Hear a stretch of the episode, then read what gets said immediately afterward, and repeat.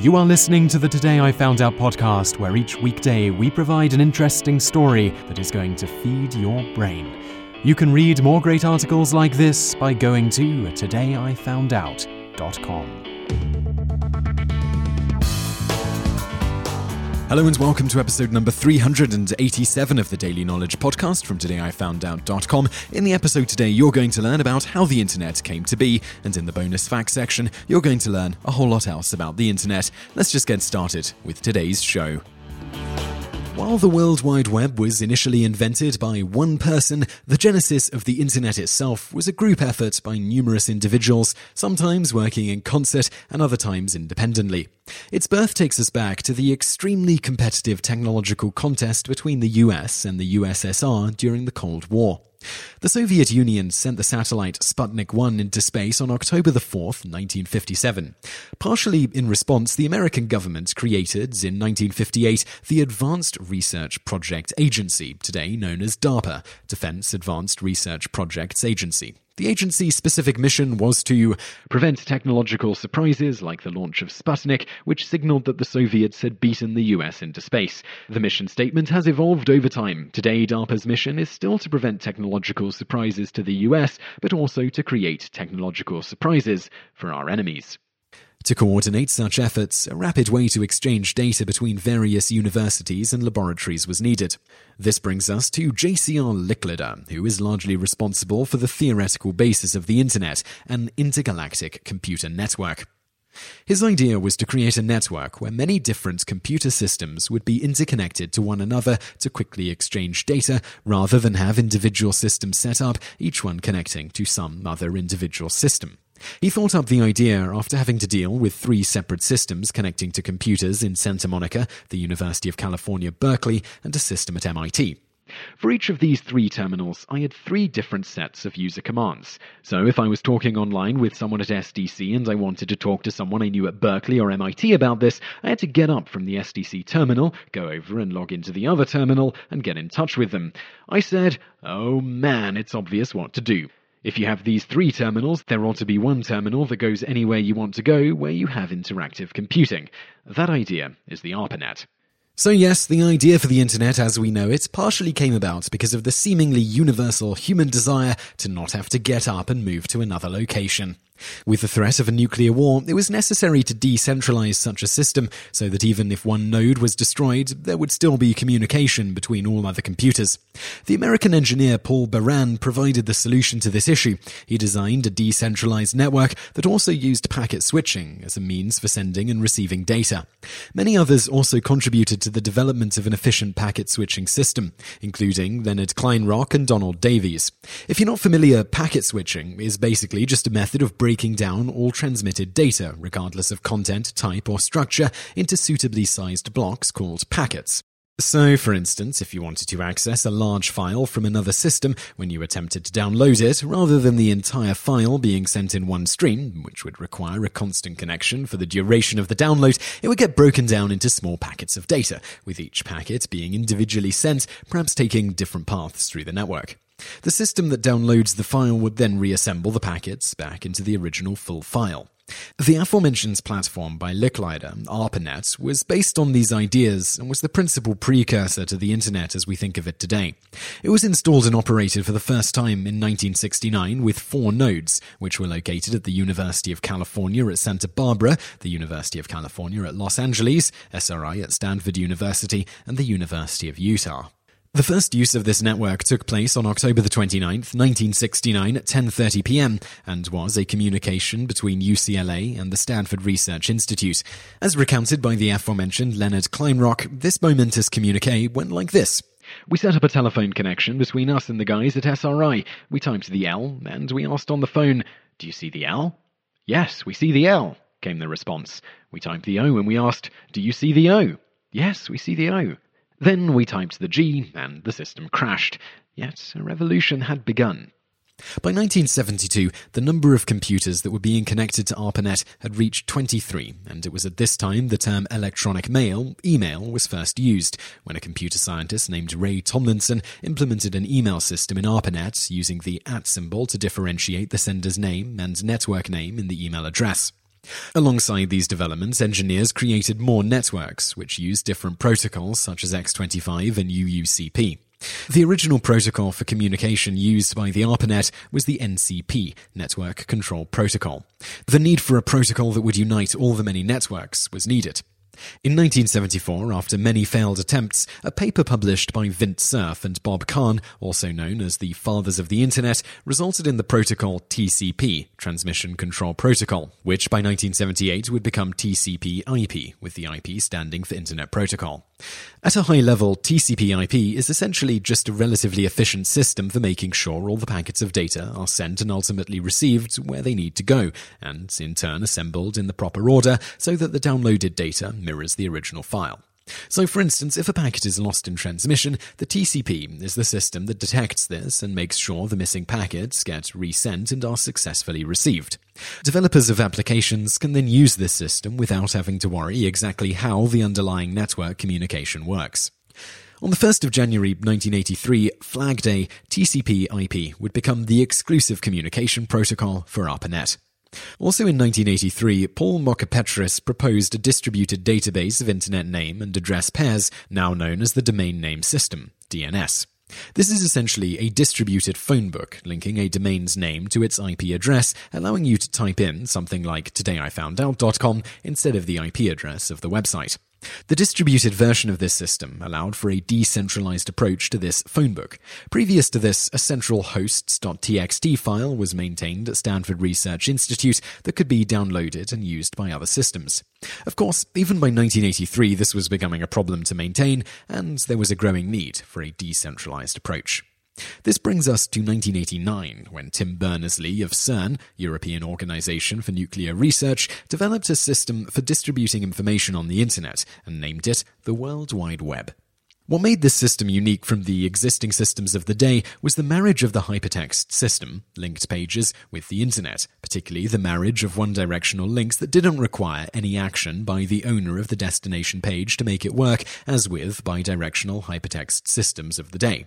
It also provided for relatively simple implementations of web servers and web browsers and was completely open platform, making it so anyone could contribute and develop their own such systems without paying any royalties. In the process of doing all this, Berners-Lee developed the U R L format, Hypertext Markup Language, H T M L, and the Hypertext Transfer Protocol, H T T P. Around the same time, one of the most popular alternatives to the web, the Gopher system, announced it would no longer be free to use, effectively killing it with many switching to the World Wide Web. Today, the web is so popular that many people often think of it as the internet, even though this isn't the case at all. Also around the same time the World Wide Web was being created, the restrictions on commercial use of the internet were gradually being removed, which was another key element in the ultimate success of this network.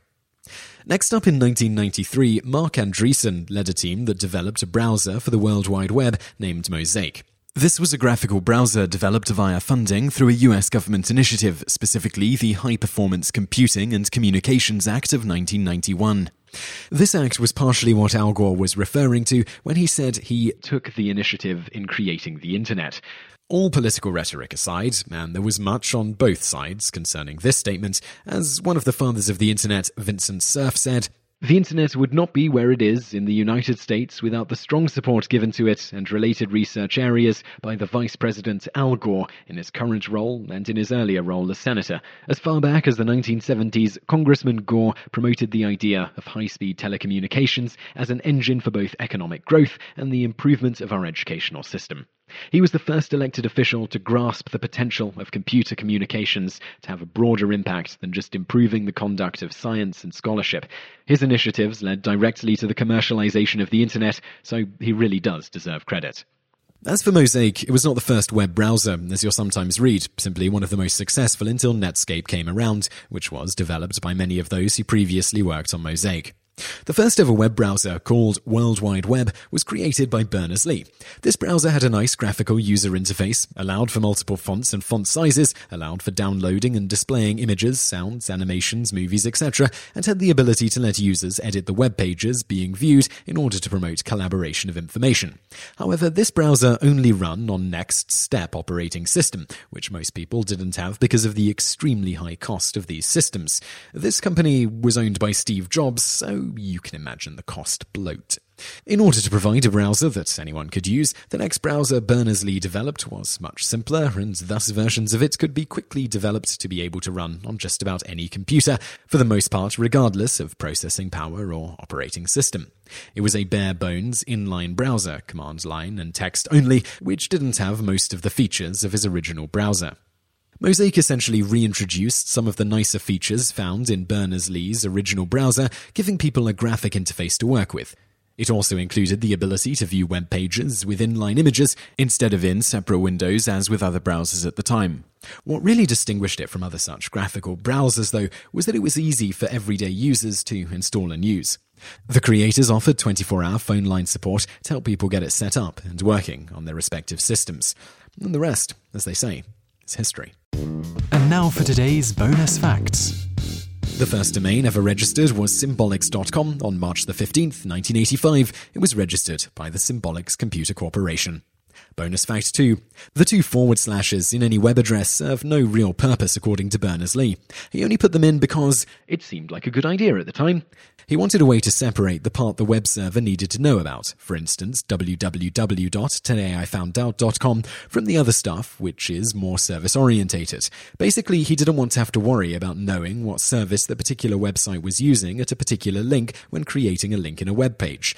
A double forward slash seemed natural, as it would to anyone who's used Unix-based systems. In retrospect, though, this was not at all necessary, so the double forward slash is essentially pointless. Bonus fact three.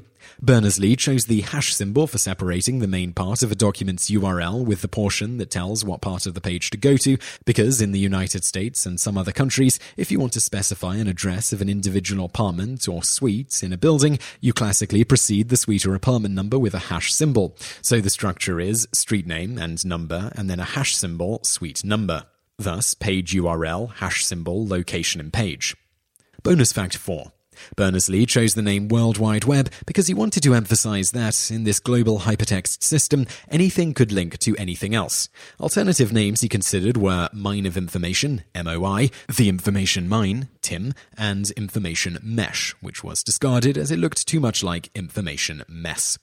Bonus fact five. Pronouncing W W W as individual letters takes three times as many syllables as simply saying World Wide Web.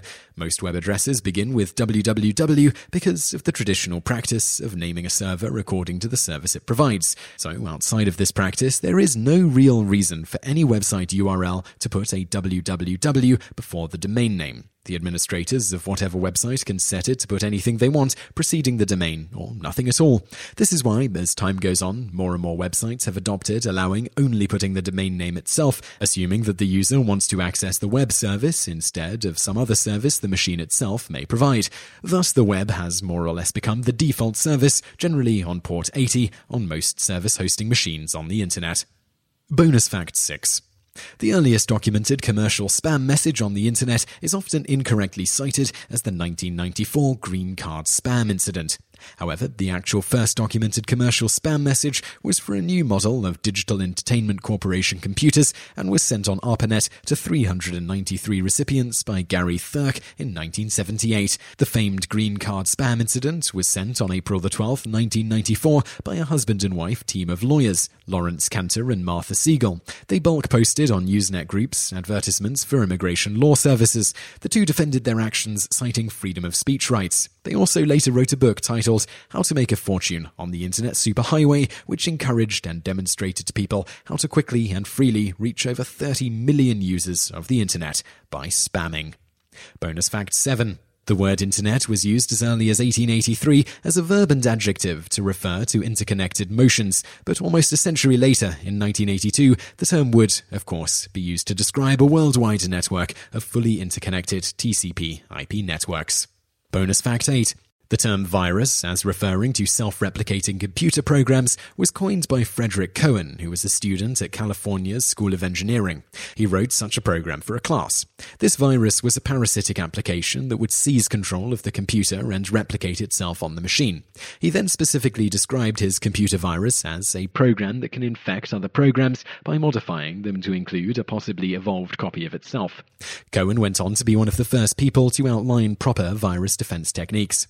He also demonstrated in nineteen eighty-seven that no algorithm could ever detect all possible viruses.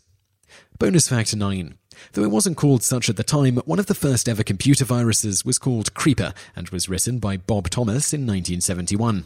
He wrote this virus to demonstrate the potential of such mobile computer programs. The virus itself wasn't destructive and simply printed a message, "I am the Creeper, catch me if you can."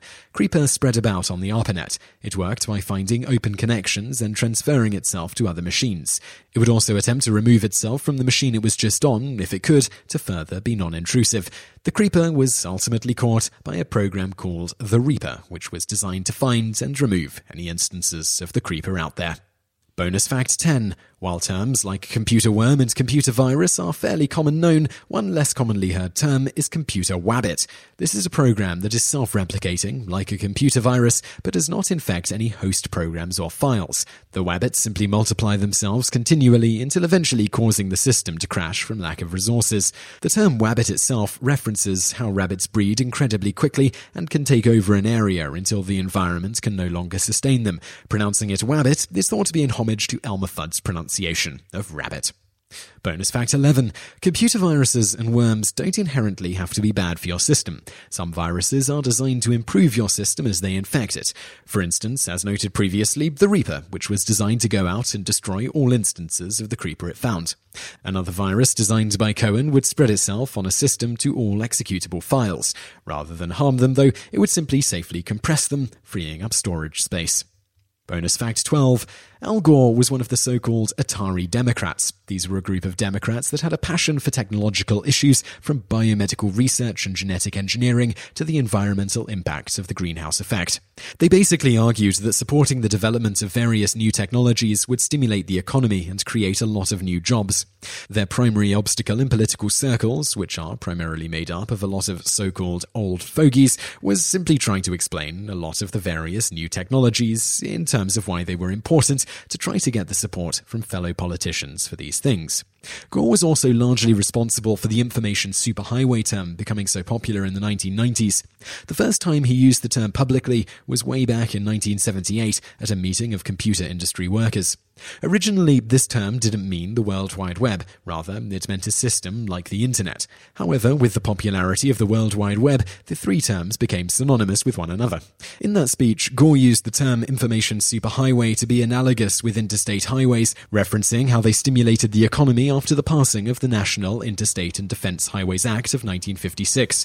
That bill was introduced by Al Gore's father. It created a boom in the housing market, an increase in how mobile citizens were, and a subsequent boom in new businesses and the like along the highways.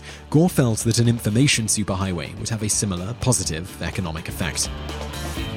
You just listened to an episode of the Today I Found Out Daily podcast. Tune in every weekday for another great episode, or find more articles at today i found out dot com.